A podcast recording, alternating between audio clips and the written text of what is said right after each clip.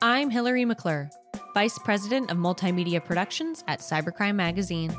I'm here today with Roger Grimes, data driven defense evangelist for KnowBe4, the world's first and largest new school security awareness training and simulated phishing provider that helps you manage the ongoing problem of social engineering. To learn more about KnowBe4, visit knowbe4.com. Roger, welcome. Always a pleasure. Always a pleasure to be back with you and all the listeners who listen in each week.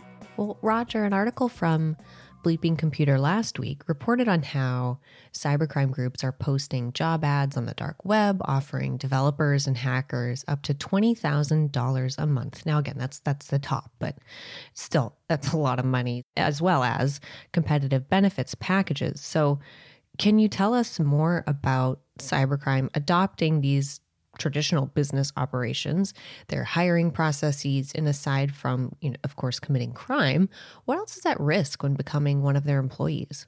I think in the larger context, I think a lot of people that don't do malware and research hacking for a living would be surprised about how professional it is. There are literally thousands of organizations around the world that do cybercrime every day, and all the employees that work on it, that's their full time job.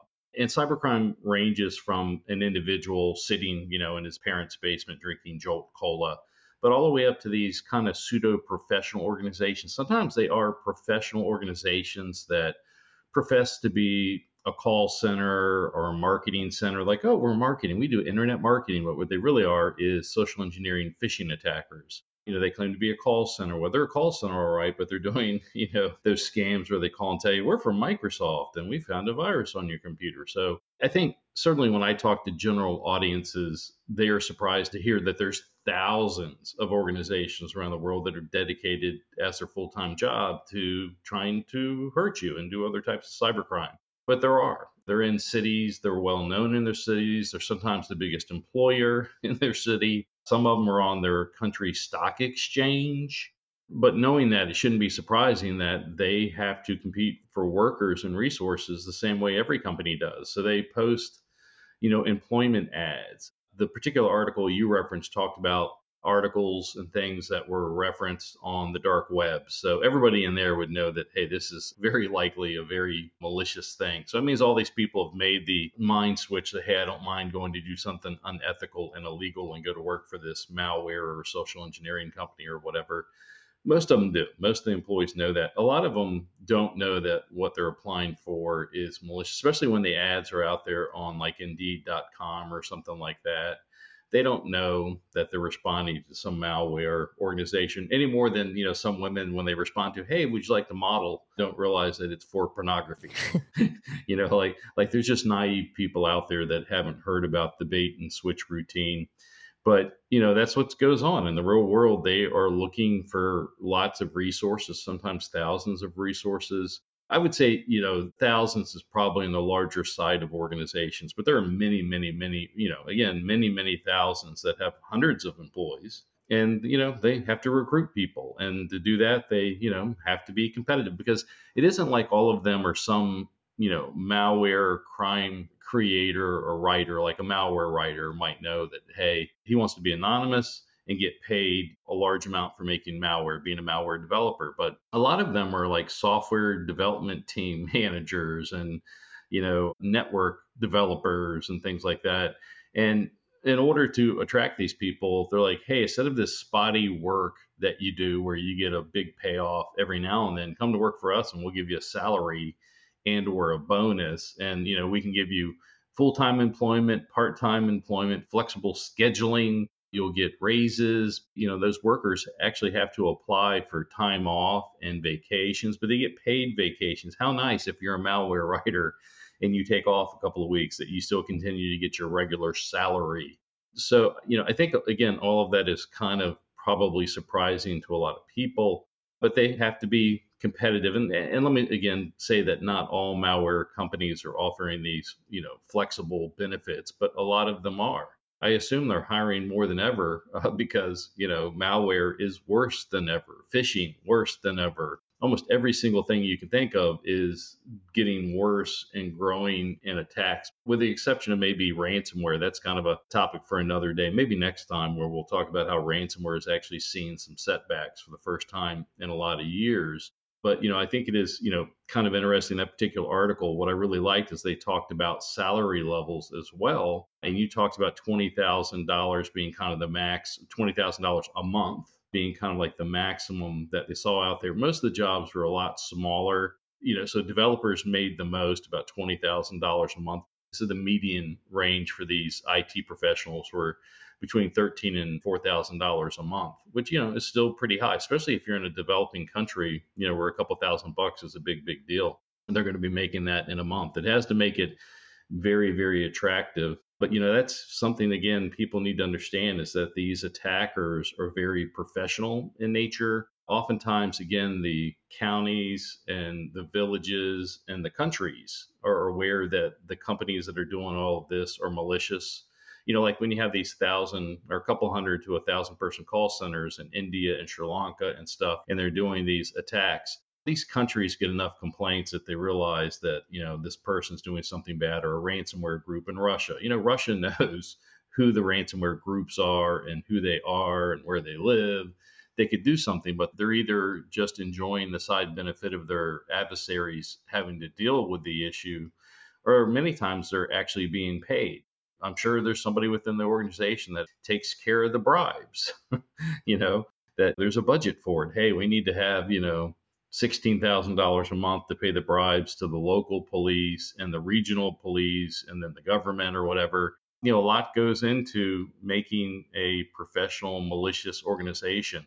And I remember that again being really hitting home to me when there was a bank stealing Trojan a couple of years ago, one of the most popular bank stealing Trojans ever. The developer the, or the guy that created it posted the source code to it and he said, I'm retiring because I've made a half a billion dollars and I'm going to quit before I get caught, which I thought pretty smart guy because a lot of people keep going until they get caught. We think it's a Russian. We even think we know who he is, but we're not sure. And he hasn't been caught. So the guy's pretty smart. He's sitting somewhere in an island, you know, over in the Baltic Sea or something, sipping margaritas and martinis with a half a billion dollars. So pretty smart guy. But he posted that malware. And when other malware analysis companies looked at it, they could tell like how it was set up and more importantly what the infrastructure was behind it and the networking infrastructure was as sophisticated as you'd ever see there was multiple redundant pathways multiple types of you know the way the malware could connect to you was written differently for mobile devices and different for android versus you know mac mobile phones there were multiple redundancies and pathways that went into different databases that eventually went up into this fully resourced data warehouse. There were multiple redundant licensing servers.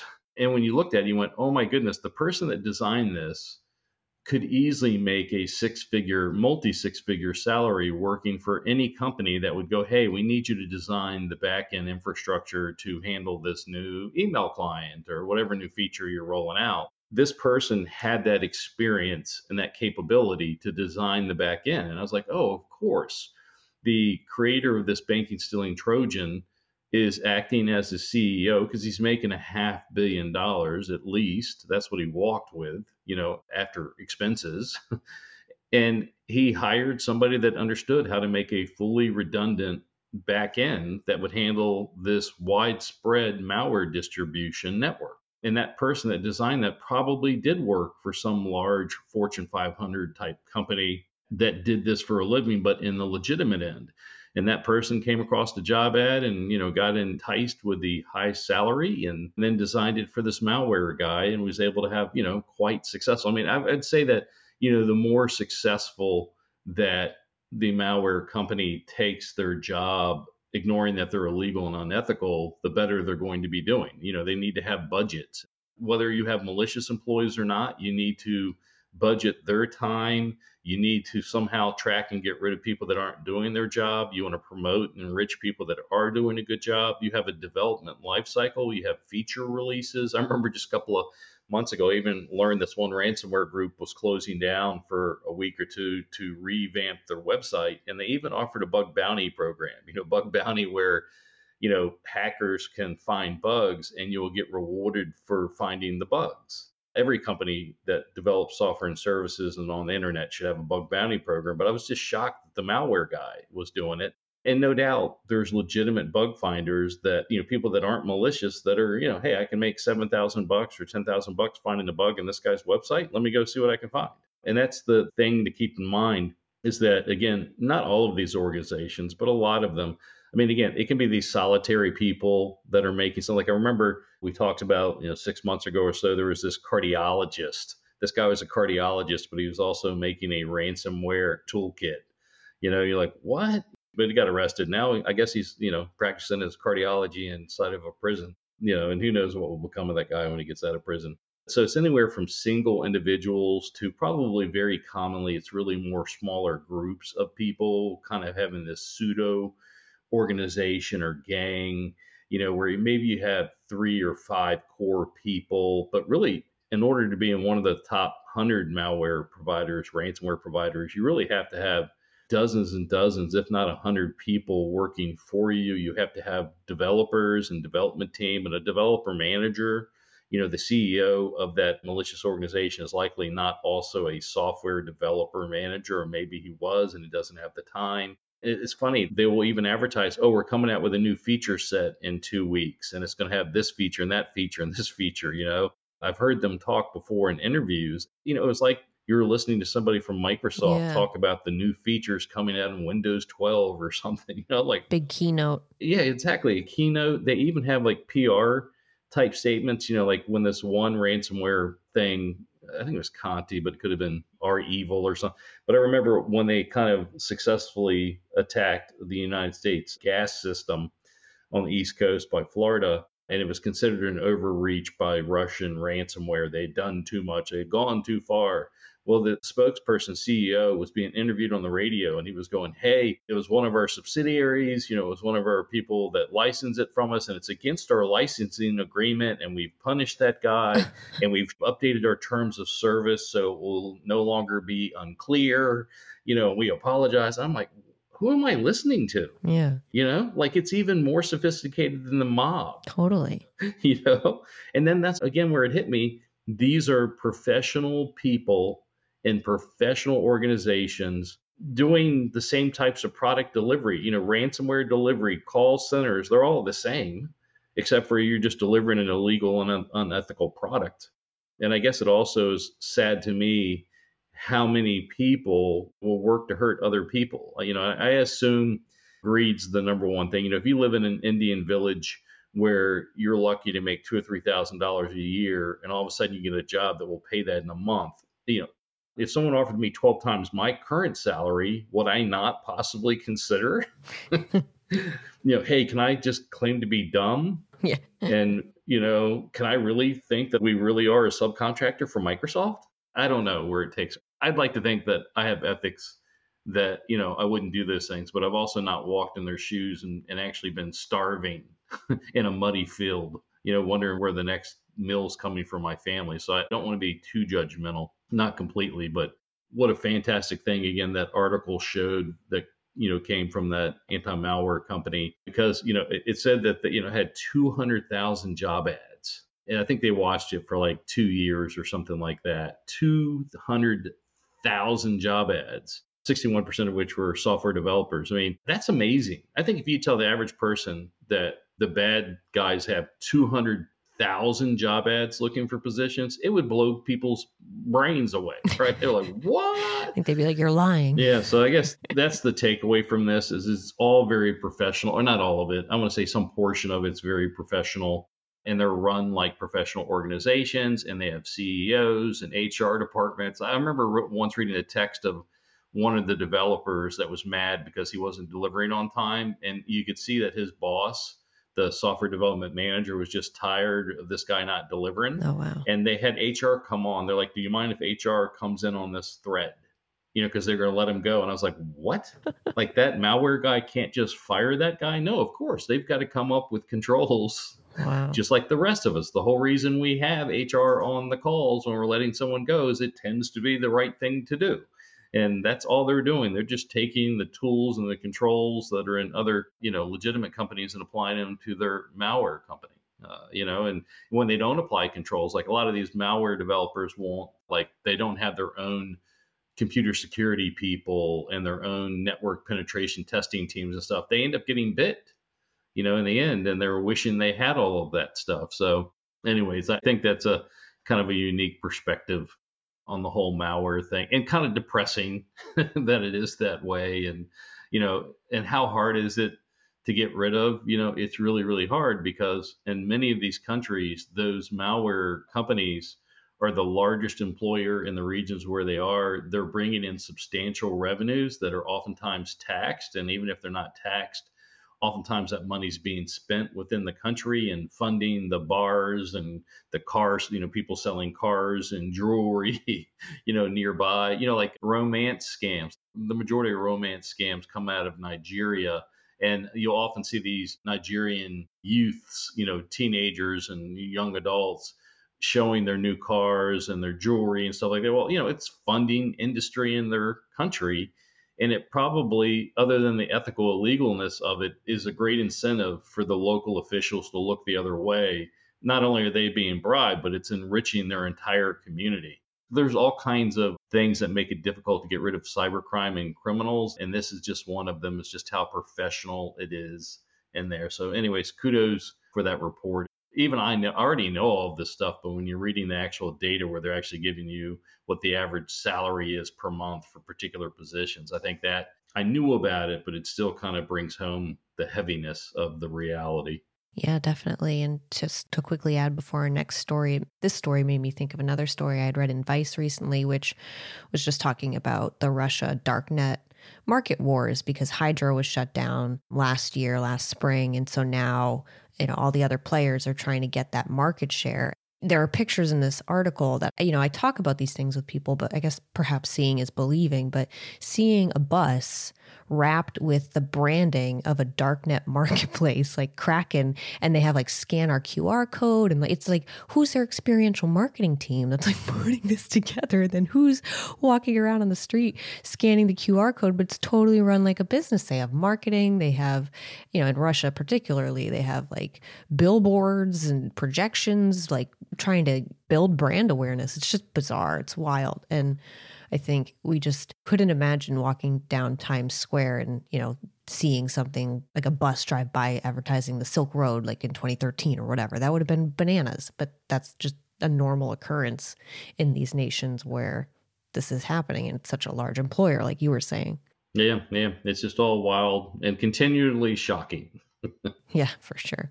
Well, next story, I read this on the, the KnowBe4 Security Awareness Training blog about how cyber criminals are exploiting the recent, as of Monday of this week, 7.8 magnitude earthquake in Turkey and Syria. And they're posing as you know, representatives from a Ukrainian charity foundation, and I'm sure more than that. And they're asking people for money to help those affected. So, Roger, can you tell us more about how cyber criminals capitalize on these natural disasters and what additional types of activity can we probably expect? You know, hackers always go to whatever's popular, you know, email or chatting. I always say whatever software is the most popular service is going to be abused, right? And it may take a while, like LinkedIn. After LinkedIn came out, it took a while till all the scammers came out on there, but now it's just full of scammers. You know, it's almost like good luck getting a real job, you know, posting on their request or something. But they always move to where you know the, the, most popular software and services are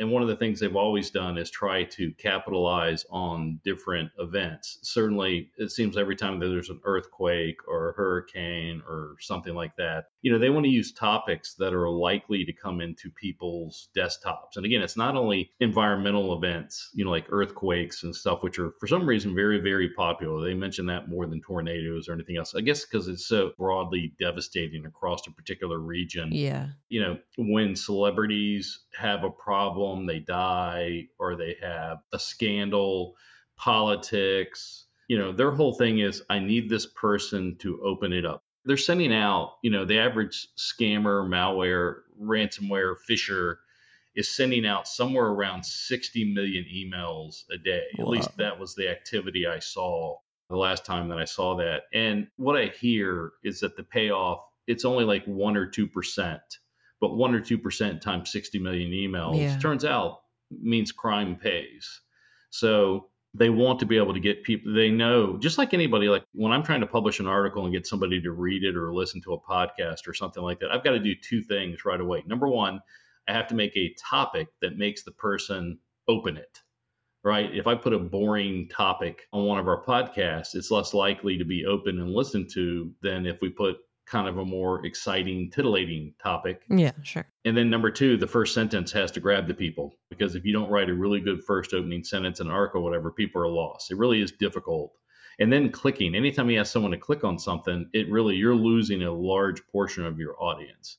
So, what they're trying to do, again, this is kind of related to your first topic, which I assume is why you put them together because you're pretty smart, Hillary is that they're acting as professionals and they're like, okay, we're trying to do marketing, right? We're doing lead generation, lead gen. Yeah, yeah. And, you know, we're trying to get people to click and to read. And to do that, they have to make titillating topics, you know, so these earthquakes certainly are in there, you know, floods, celebrity stuff, political stuff, and it, it works, right? If telling people about an earthquake didn't make people click, they wouldn't do that anymore. Right. I mean, literally, the evidence that it does work is that they keep doing it because even a criminal is not going to do it if it doesn't work. It, gets really difficult because, you know, it, it gives them different topics to use. It's harder for the anti malware content filters to go, oh, this is an earthquake email. I need to filter it out because there oftentimes are legitimate requests and news on earthquakes to both give you the news and to ask for donations, right? It's not unusual that the Red Cross or somebody might not reach out and say, do you want to help this? So that's what it's kind of based upon, you know, and they're just looking to use whatever has the greatest ability to make someone click. You know, like during COVID, anytime you see anything in the news, us in the social engineering world fighting social engineering, we just know it's going to become almost immediately know it's going to become a topic. And let me say, there used to be a delay in that uh, some big new news topic would come out. It would be days or weeks before the spamming emails came out, but now they're you know up within hours. You know, as soon as the, the criminals are waking up, going, "How can I you know capitalize on this?" And let me also say, and this is kind of an important maybe a good way to close this is that anybody can be socially engineered. There is always some topic that will make you click. You know, like you always have people, there's no way you can scam me. Nope, nope, there is. Because I've had people test me and say, you can't socially engineer me, and I have in every case. And let me say, I have been you know, socially engineered, at least in simulated phishing attacks that my company sends to me. Uh, the, my first time I fell for a fake social engineering attack that KnowBe4 sent me was day one or two. and it, it, was based upon this. They were claiming they had data that showed patching caused more compromises than social engineering, which I knew not to be true. So I clicked on the link. They're like, if you want to see the data behind this, you can click here. And I clicked on the link without hovering over it. You know, like, aha, we got you. And I'm like, okay and then I got tricked a couple times during COVID. And the common thread was that they were saying that they had, oh, you can go get your COVID vaccination. And this is like a year before COVID vaccinations existed. I, I was indignant. What do you mean? There's no COVID. Boom, clicked. You know, uh, caught me again. And just re- and, and let me say, I got caught two or three times during the COVID thing, and I even wrote about it, saying I got phished. I recently, it'd been a long time, a year or two since I'd been fooled on a social engineering attack. But I recently got fooled by one of those, hey, your boss wants to talk to you about something.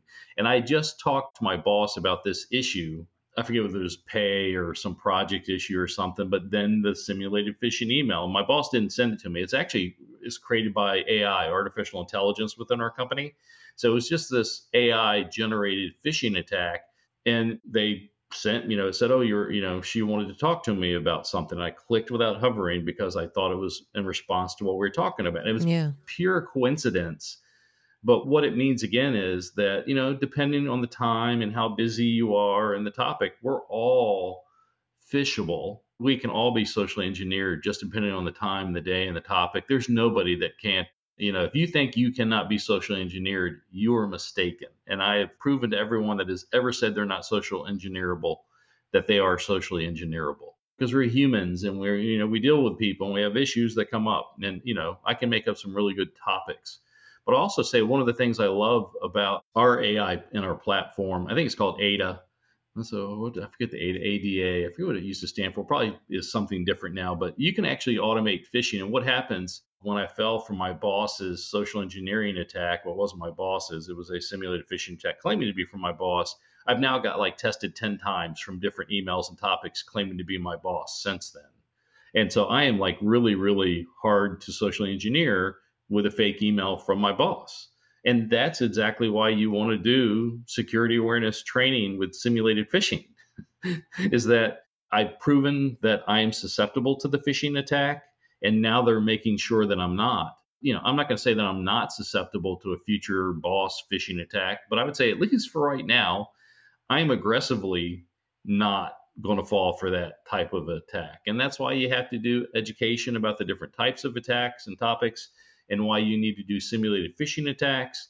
And then, even more importantly, in the third is use the data from what people fell for to educate them and others so that they're not susceptible to those types of attacks and any type of attack if you can. Absolutely. And I think that is a great way to close our conversation this week. So, Roger, thank you so much for joining us. And thanks so much for talking with me about these topics that I chose for us today. I'm glad you liked them. Surely. Thanks, uh, Hillary. And again, thanks for everybody for listening in each week and uh, continue to fight the good fight. Thanks, Roger.